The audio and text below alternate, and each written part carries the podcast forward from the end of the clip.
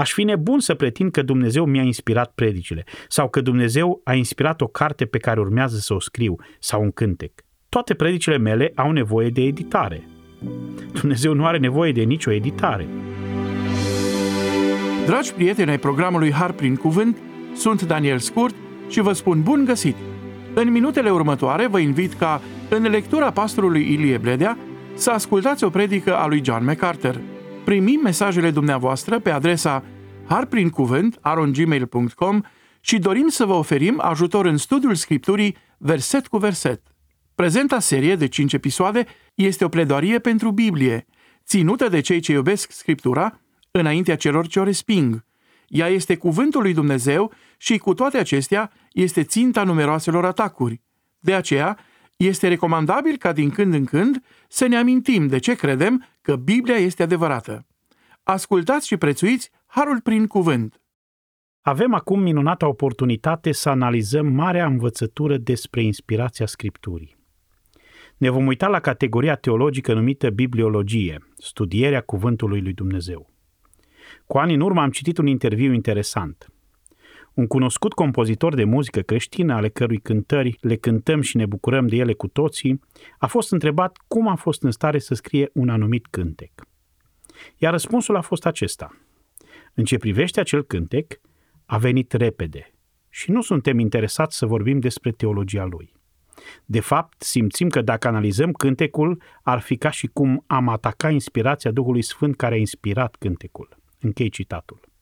Ei bine, cred că înțeleg ceea ce au vrut să spună scriitorii acelui cântec, dar aceasta este o afirmație uimitoare. Să spui că nu vrei să discuți teologia cântării și nici să analizezi cuvintele ei, pentru că aceasta ar însemna să-l pui la îndoială pe Duhul Sfânt care a inspirat cântarea.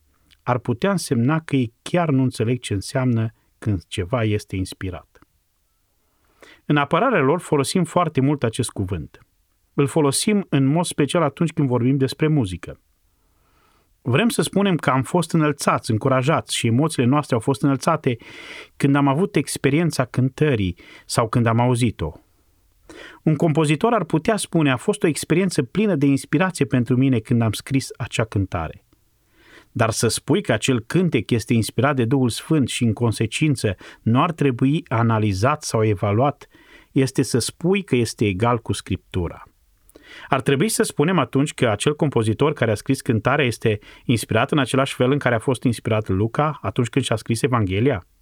Sau la fel ca Pavel când a fost inspirat să scrie Cartea Romani? Sau la fel ca Isaia când a fost inspirat să scrie profeția numită Isaia? Ce vrem să spunem când zicem că Biblia este inspirată? Vrem să spunem că este o carte inspirată pentru că ne inspiră credință și sentiment religios și înțelegere? Mai sunt și astăzi oameni care încă sunt inspirați când scriu o cântare, în același fel în care scritorii Bibliei au fost inspirați? Cărțile de azi sunt inspirate? Dar predicile, sunt ele inspirate? Termenul inspirație vine din latină. A respira către, a respira în ceva. Și de fapt este puțin derutant. În 2 Timotei 3 cu 16 spune Toată Scriptura este insuflată de Dumnezeu. Cu siguranță cred că am creat o problemă aici din cauza acestui termen, a inspira. Termenul real grecesc este insuflat de Dumnezeu, teopneustos, de unde avem pneumatic, pneumonie și toate aceste probleme legate de respirație. Dar cuvântul, de fapt, tradus prin inspirat în 2 Timotei 3 cu 16, toată Scriptura este inspirată de Dumnezeu, dată prin inspirația lui Dumnezeu, este toată Scriptura este insuflată de Dumnezeu. Nu noi suntem cei care insuflăm, ci Dumnezeu este cel care insuflă. Dumnezeu este cel care insuflă cuvintele lui și nu insuflă în noi într-o anume manieră inspirația. Noi credem că Biblia a venit direct din gura lui Dumnezeu. Dumnezeu a insuflat-o. El a dat-o. El a vorbit-o. Este corect să spui același lucru despre un cântec? Este corect să afirmi același lucru despre o carte, despre o predică, o idee, un gând sau un plan în lucrare? Mai experimentăm noi o revelație directă din gura lui Dumnezeu? Ei bine, știm că nu, nu e așa. Niciodată nu am predicat o predică insuflată de Dumnezeu. În acest sens, nu am fost niciodată recipientul revelației divine prin mijloacele divine de inspirație, ca și cum Dumnezeu ar fi insuflat în mine o predică pe care să o predic. Ce să spunem de vorbirea în limbi? Dar oamenii care primesc profeții și cuvânt de înțelepciune și cuvânt de cunoaștere, este aceasta revelația insuflată de Dumnezeu care să vină direct din gura lui Dumnezeu? Este egal așadar cu oricare altă carte din Biblie? Poate că cineva ar spune, aici cred că duci lucrurile prea departe. Sunt diferite niveluri de inspirație. Unii predicatori pot fi inspirați și unii compozitori pot fi inspirați și unii oameni care au primit descoperiri și cuvinte de înțelepciune și de cunoaștere de la Dumnezeu pot fi inspirați. Și am avut această discuție cu mulți oameni de-a lungul anilor și ei sunt inspirați, dar nu sunt la fel de inspirați ca scriitorii Bibliei. Inspirația lor este de un nivel inferior. Unele lucruri sunt inspirate la nivelul maxim. Acestea ar fi cărțile Bibliei și altele la un nivel inferior. Dar inspirat înseamnă insuflat de Dumnezeu și înseamnă că Dumnezeu a spus și nu sunt niveluri la aceasta. El ori a spus asta, ori el nu a spus asta. Acesta este motivul pentru care tu ar trebui să fii foarte atent atunci când spui Domnul mi-a spus asta sau asta. De-a lungul anilor pot să-mi amintesc multe conversații cu oameni care au crezut că Domnul le-a spus tot felul de lucruri. Mi-aduc aminte de o conversație cu o anumită doamnă care mi-a spus Chiar nu îmi pasă ce spune Biblia, știu ce mi-a spus mie Dumnezeu. Acest lucru este înspăimântător. Nu există nivelul la ceea ce a spus Dumnezeu. Ori a spus, ori n-a spus. Ori a fost insuflat de Dumnezeu, ori nu a fost insuflat de Dumnezeu.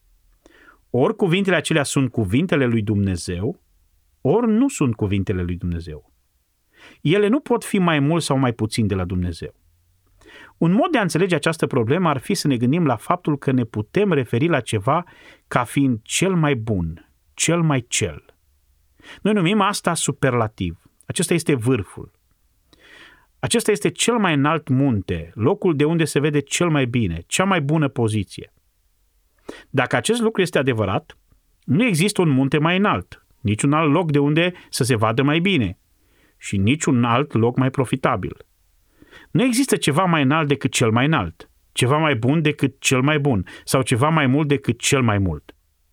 Astfel, nu sunt scrieri ale lui Dumnezeu mai mult sau mai puțin inspirate. Dumnezeu este absolut. În consecință, cuvântul lui Dumnezeu este absolut. Dumnezeu este la superlativ. Dumnezeu vorbește într-o manieră superlativă. Inspirația nu are niveluri. Ori a spus, ori nu a spus. Așadar, nu sunt cântări, nici cărți, nici viziuni, nici revelații și nici predici care să fie revelația directă de la Dumnezeu. De fapt, doar să iei în considerare asta este o propoziție înspăimântătoare, din moment ce toată Biblia se încheie cu următoarele cuvinte. Apocalipsa 22 cu 18. Mărturisesc oricui aude cuvintele prorociei din cartea aceasta, cu privire la Apocalipsa. Însă această carte este și încheierea revelației lui Dumnezeu, canonul.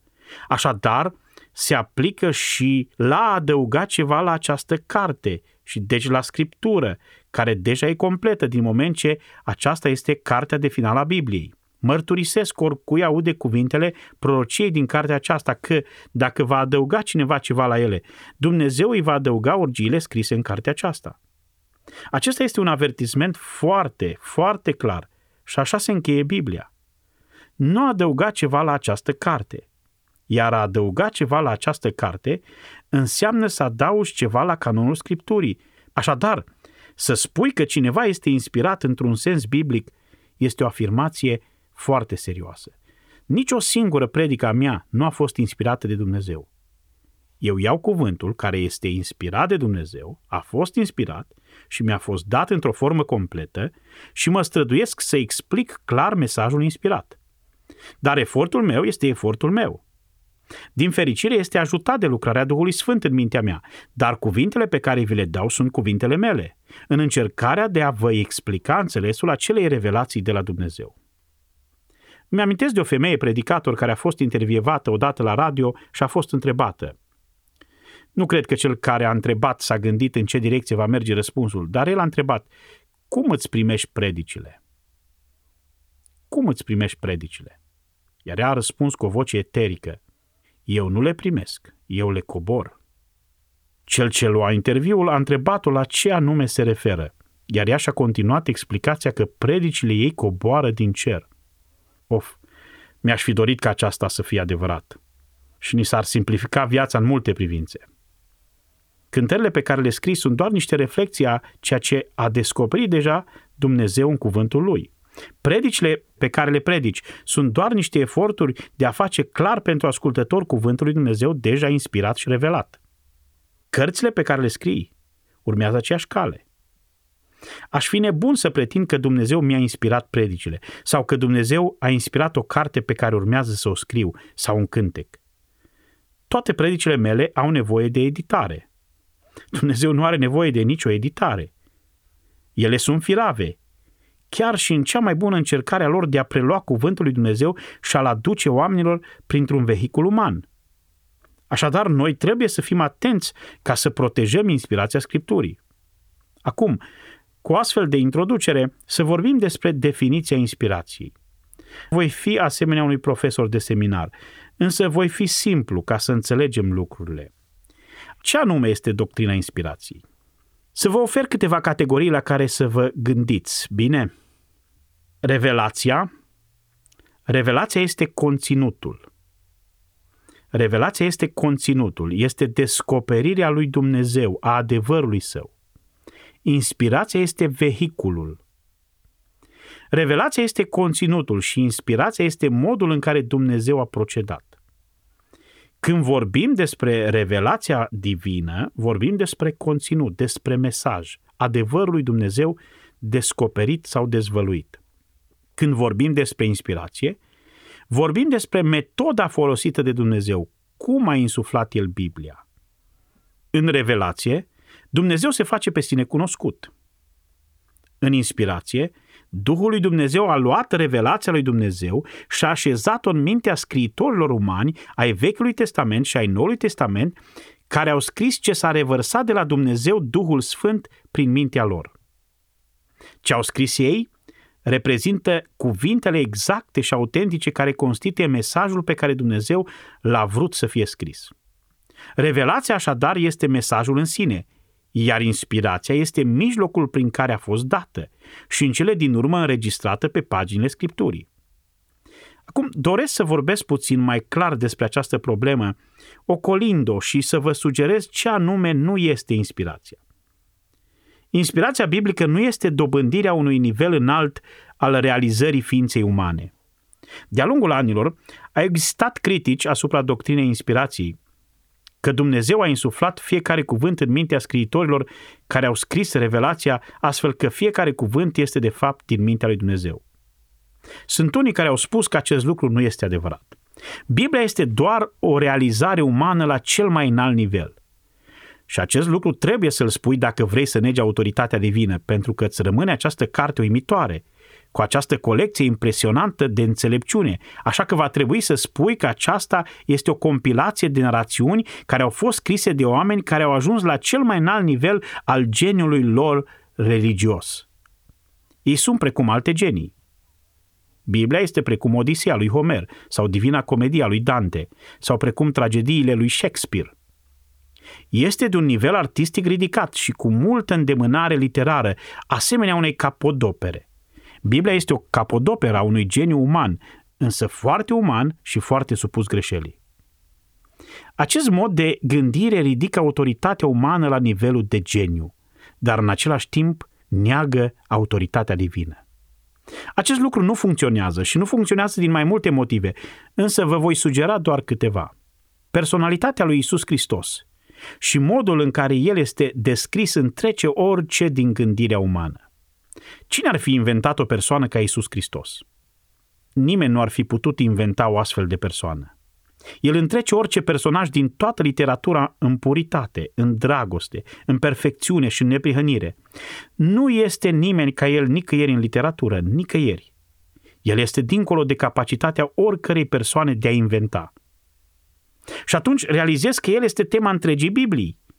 Și ai o perioadă de cel puțin 1500 de ani peste 40 de scriitori în această perioadă, în acest interval mare de timp, 1500 de ani, și toate arată spre el într-un mod consistent, coerent și transcendent. Este inexplicabil ca acest ansamblu de genii umane conectate atât de puțin să creeze aceeași persoană care este în mod remarcabil dincolo de orice imaginație umană. Mai mult, cine ar scrie o carte care să condamne întreaga rasă umană? Cine ar scrie o astfel de carte? Ce grupare de genii umane ar scrie o carte în care să afirme că nu este nicio speranță în afară de această persoană, Isus Hristos? Toate celelalte cărți religioase scrise de alte genii religioase, ajutate și atâțate de genii supranaturale pe care le identificăm cu demoni, afirmă că mântuirea este prin fapte. Ei se închină înaintea mândriei umane. Nu este nicio altă persoană ca Isus Hristos în nicio altă religie din lume. Întotdeauna un geniu se va slăvi pe sine. Dacă autorii Bibliei ar fi fost niște genii religioase, umane, care ar fi ajuns la cea mai înaltă treaptă a gândirii lor, de ce scriitorii Bibliei nu au produs și alte scrieri care să echivaleze cu cele scrise în Biblie? De fapt, dacă ar fi fost lăsați să scrie ei singuri, ei ar fi scris niște lucruri bune, dar nu scriptura inspirată. Pavel a scris mai multe epistole și a scris 13 în Noul Testament, însă a scris mai mult decât acestea și care nu se găsesc în Noul Testament. Acelea îl reprezintă pe Pavel. Pavel la cel mai înalt nivel, însă doar Pavel. De fapt, el a mai scris două epistole celor din Corint, care nu sunt cuprinse în Biblie, însă ele nu au fost inspirate de Dumnezeu. El a fost un păstor, ca și ceilalți păstori, un evanghelist, ca și ceilalți evangeliști, care a spus lucruri care erau adevărate, dar ele nu au fost cuvintele inspirate direct din gura lui Dumnezeu. Inspirația nu poate fi un nivel înalt al geniului uman. Nu poți să-L inventezi pe Hristos și nu poți condamna întreaga rasă umană și să îi lași fără speranță în afara acestui Hristos perfect. Altcineva a sugerat că inspirația poate fi extinsă doar la gândurile scriitorilor, că Dumnezeu le-a dat idei nobile în mintea lor, a plantat niște gânduri. Primul fel de inspirație este numit inspirația naturală, doar geniul uman. Al doilea fel de inspirație este numit inspirația conceptuală. Această perspectivă sugerează că Dumnezeu a venit la un moment dat și le-a dat acestor scriitori o idee, o idee religioasă, o idee spirituală și ei au fost liberi să se exprime pe sine cum au dorit, iar aceasta este o negare a inspirației verbale. Dacă aceasta este adevărată, atunci ne pierdem într-adevăr timpul când facem exegeza textului, pentru că, de fapt, nu cuvintele sunt întreaga problemă. Precum acel domn pe care l-am menționat, care mi-a spus la Larry King Show în seara trecută, ești așa de prins în cuvinte că ratezi mesajul Bibliei. Această perspectivă este convenabilă. Ideea că este acolo este o idee, un concept, o noțiune care s-ar putea să fie sau nu conectată la cuvinte. Însă Biblia pretinde că sunt exact cuvintele lui Dumnezeu.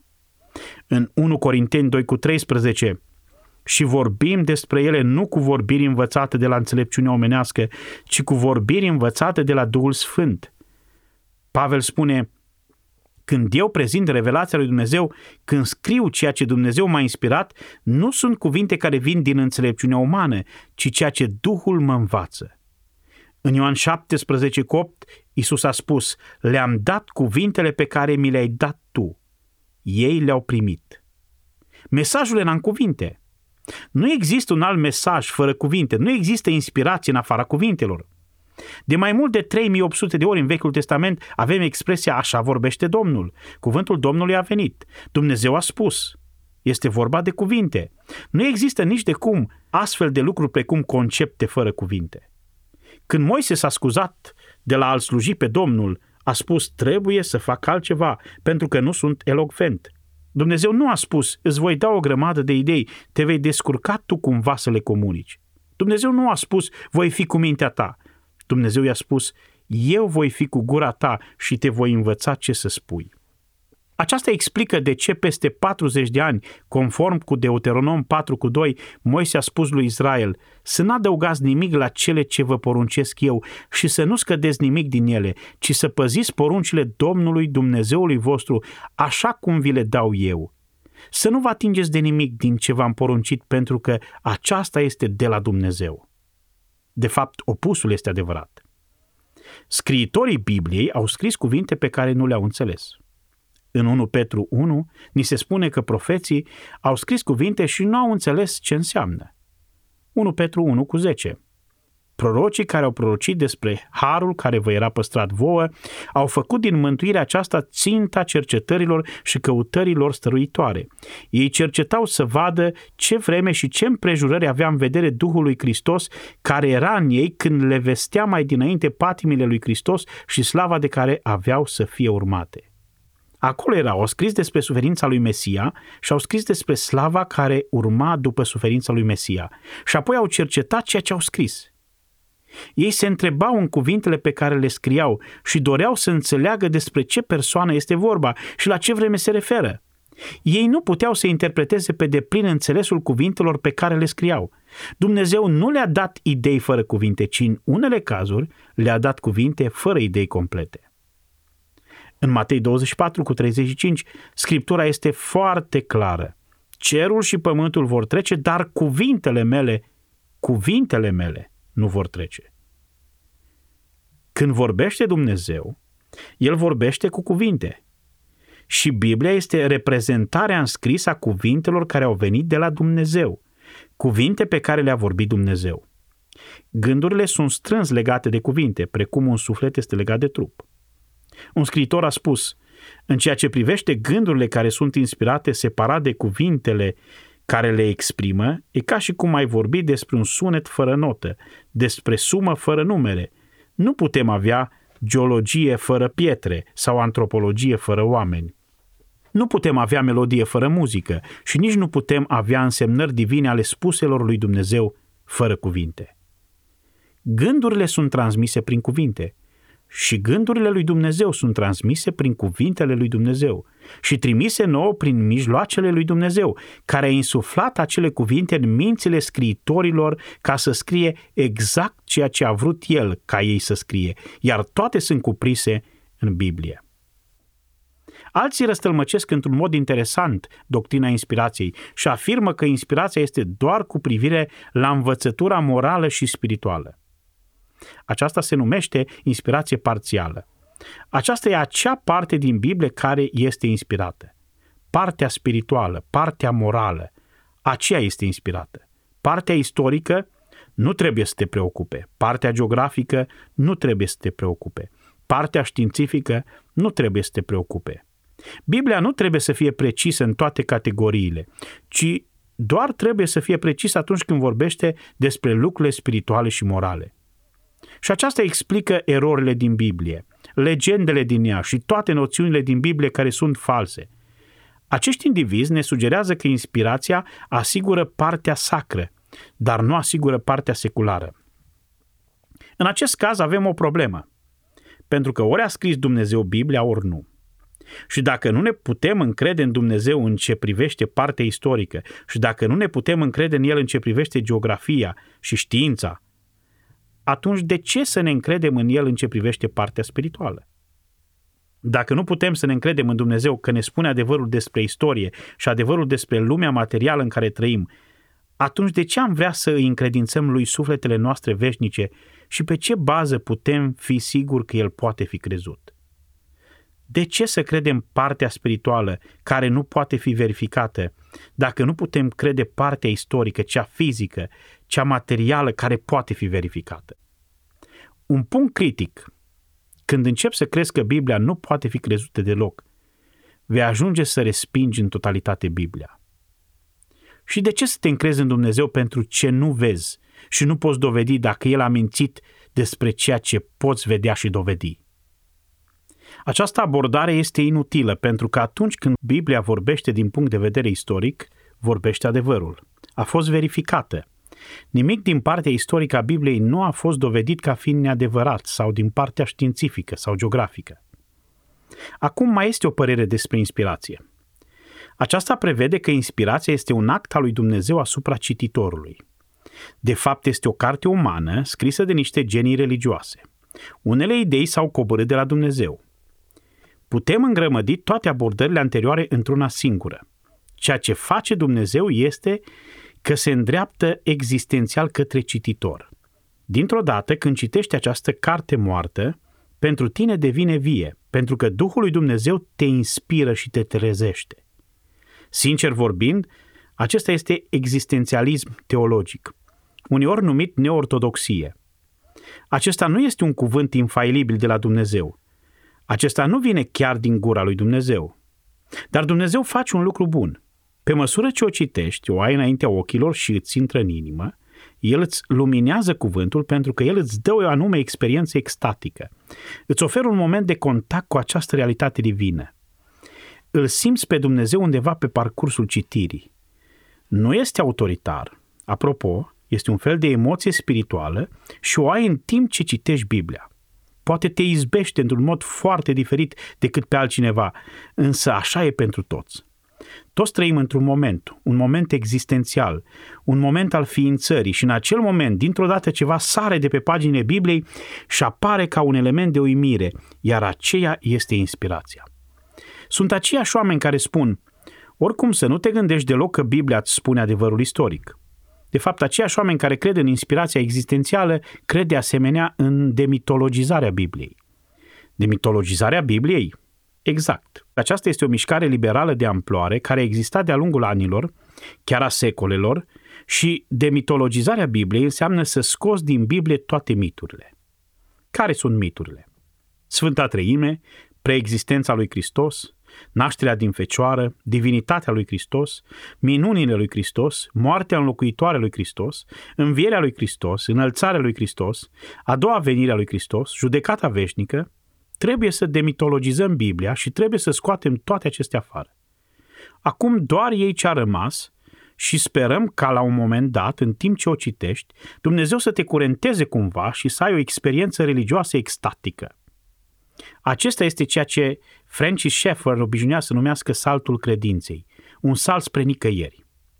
Un scriitor a spus, Astfel de oameni refuză să creadă că Dumnezeu a săvârșit miracolul de a ne oferi Biblia inspirată și infailibilă, dar sunt gata să creadă că Dumnezeu face zilnic minuni mai mari prin a împuternici oameni ca să găsească și să vadă în cuvântul failibil al omului un cuvânt infailibil de la Dumnezeu. Și cum ai putea să ai o experiență corectă și divină printr-o carte umană și greșită? Dumnezeu ar valida minciunile. Dumnezeu ar valida înșelăciunea. În sine, cartea, Biblia, nu este ceva inofensiv. Ea pretinde că este cuvântul lui Dumnezeu. Ori este cuvântul lui Dumnezeu, ori este cea mai mare păcăleală din totdeauna. Și tu crezi că Dumnezeu îți va da o experiență spirituală legitimă printr-o păcăleală? De ce ar face Dumnezeu asta? Dar lucrurile sunt așa de sofisticate pentru că ai filozofi precum Kierkegaard, care afirmă următoarele. Doar adevărul care te edifică este adevăr pentru tine. A fost un postmodernist modern. Dacă toată scrierea biblică este o minciună, cum am putea accepta veridicitatea unor experiențe spirituale induse de citirea Bibliei? Ei bine, sunt multe păreri greșite. Ultima, numărul 5 în lista mea, este că a fost o dictare mecanică. Aceasta trece la polul opus, că fiecare cuvânt a venit de la Dumnezeu și scritorii Bibliei au fost roboți. O dictare mecanică, aceasta este ceea ce este numită inspirația prin dictare. Pentru că spunem că Dumnezeu a scris fiecare cuvânt, liberalilor le place să afirme e minunat, e minunat.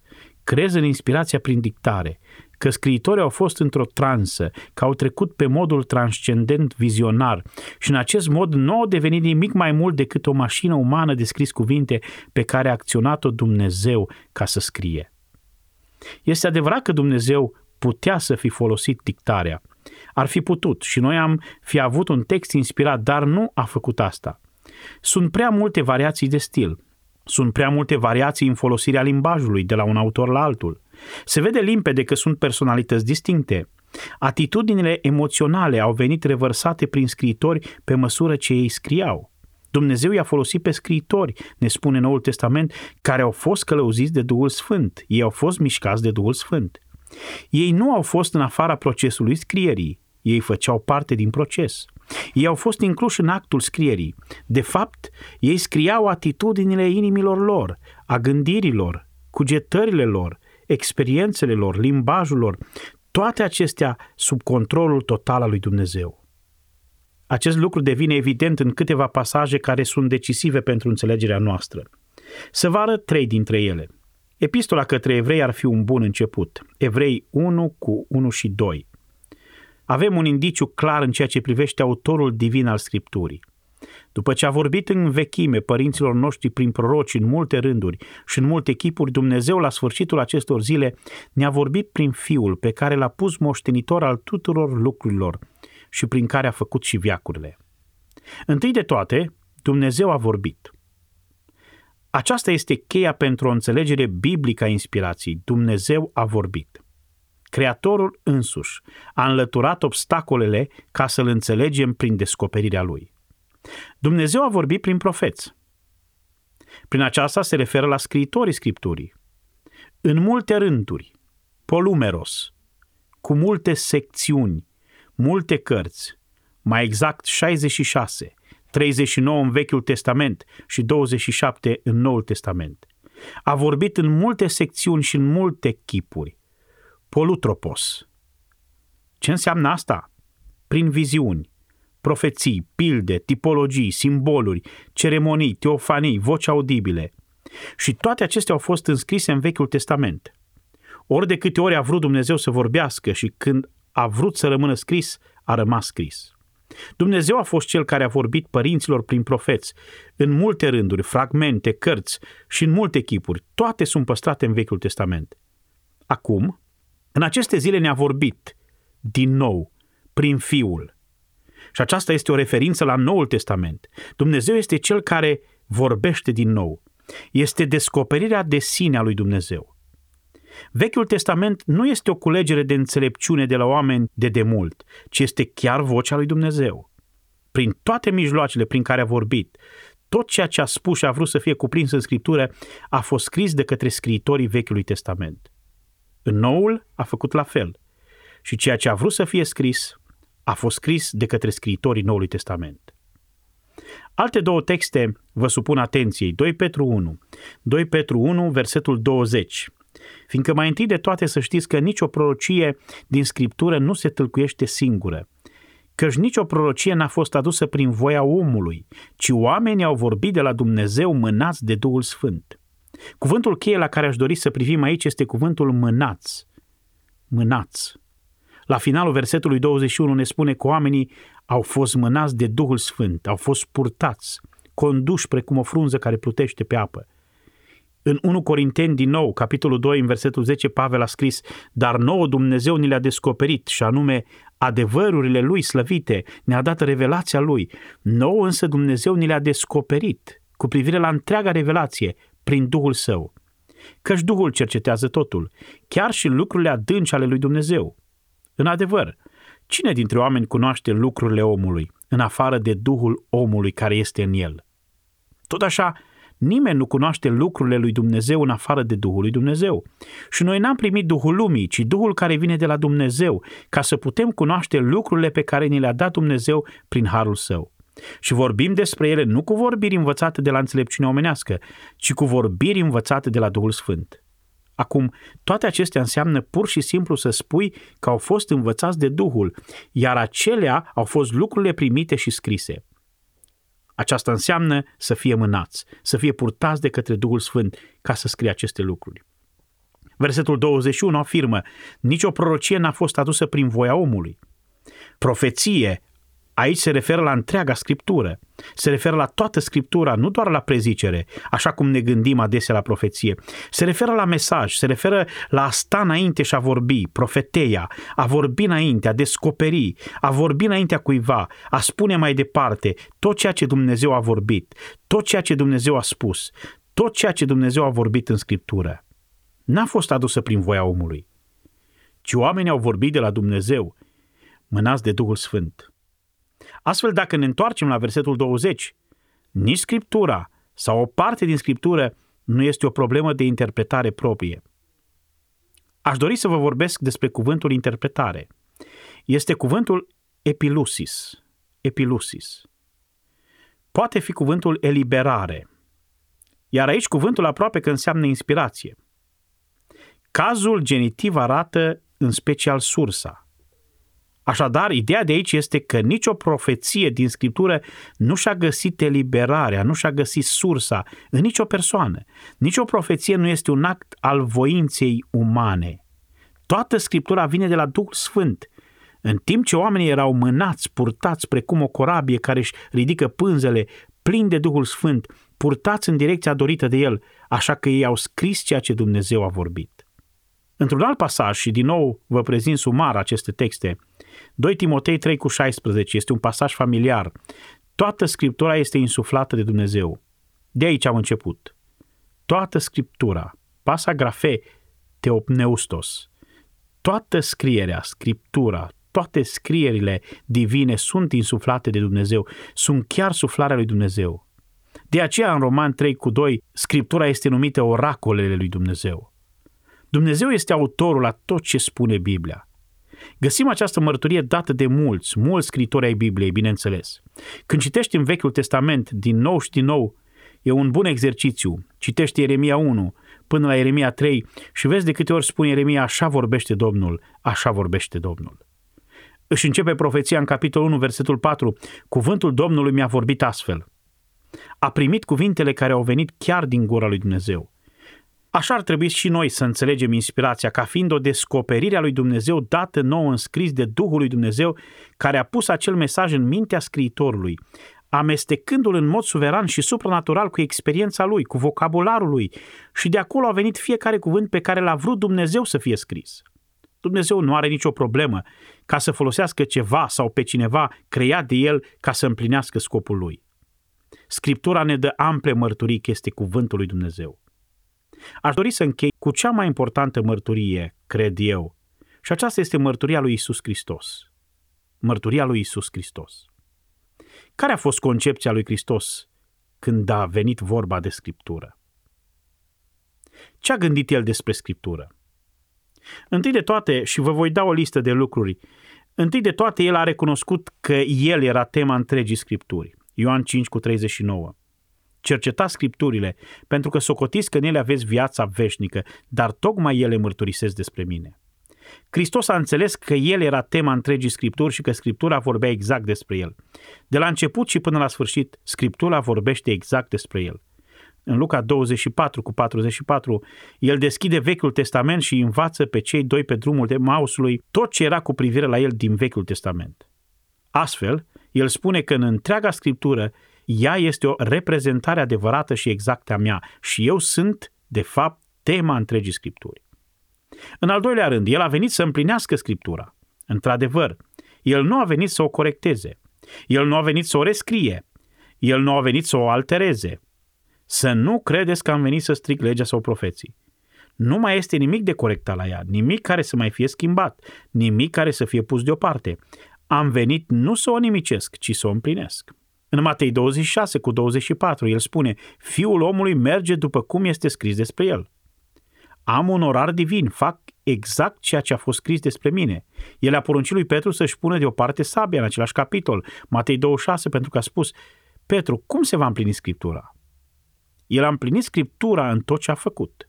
Isus a spus atunci că El este tema întregii Scripturi, care este o prezentare exactă a Lui. El a venit să împlinească Scriptura și nimic din ea nu ar trebui desfințat. Pe de altă parte, fiecare parte a ei trebuie să se împlinească.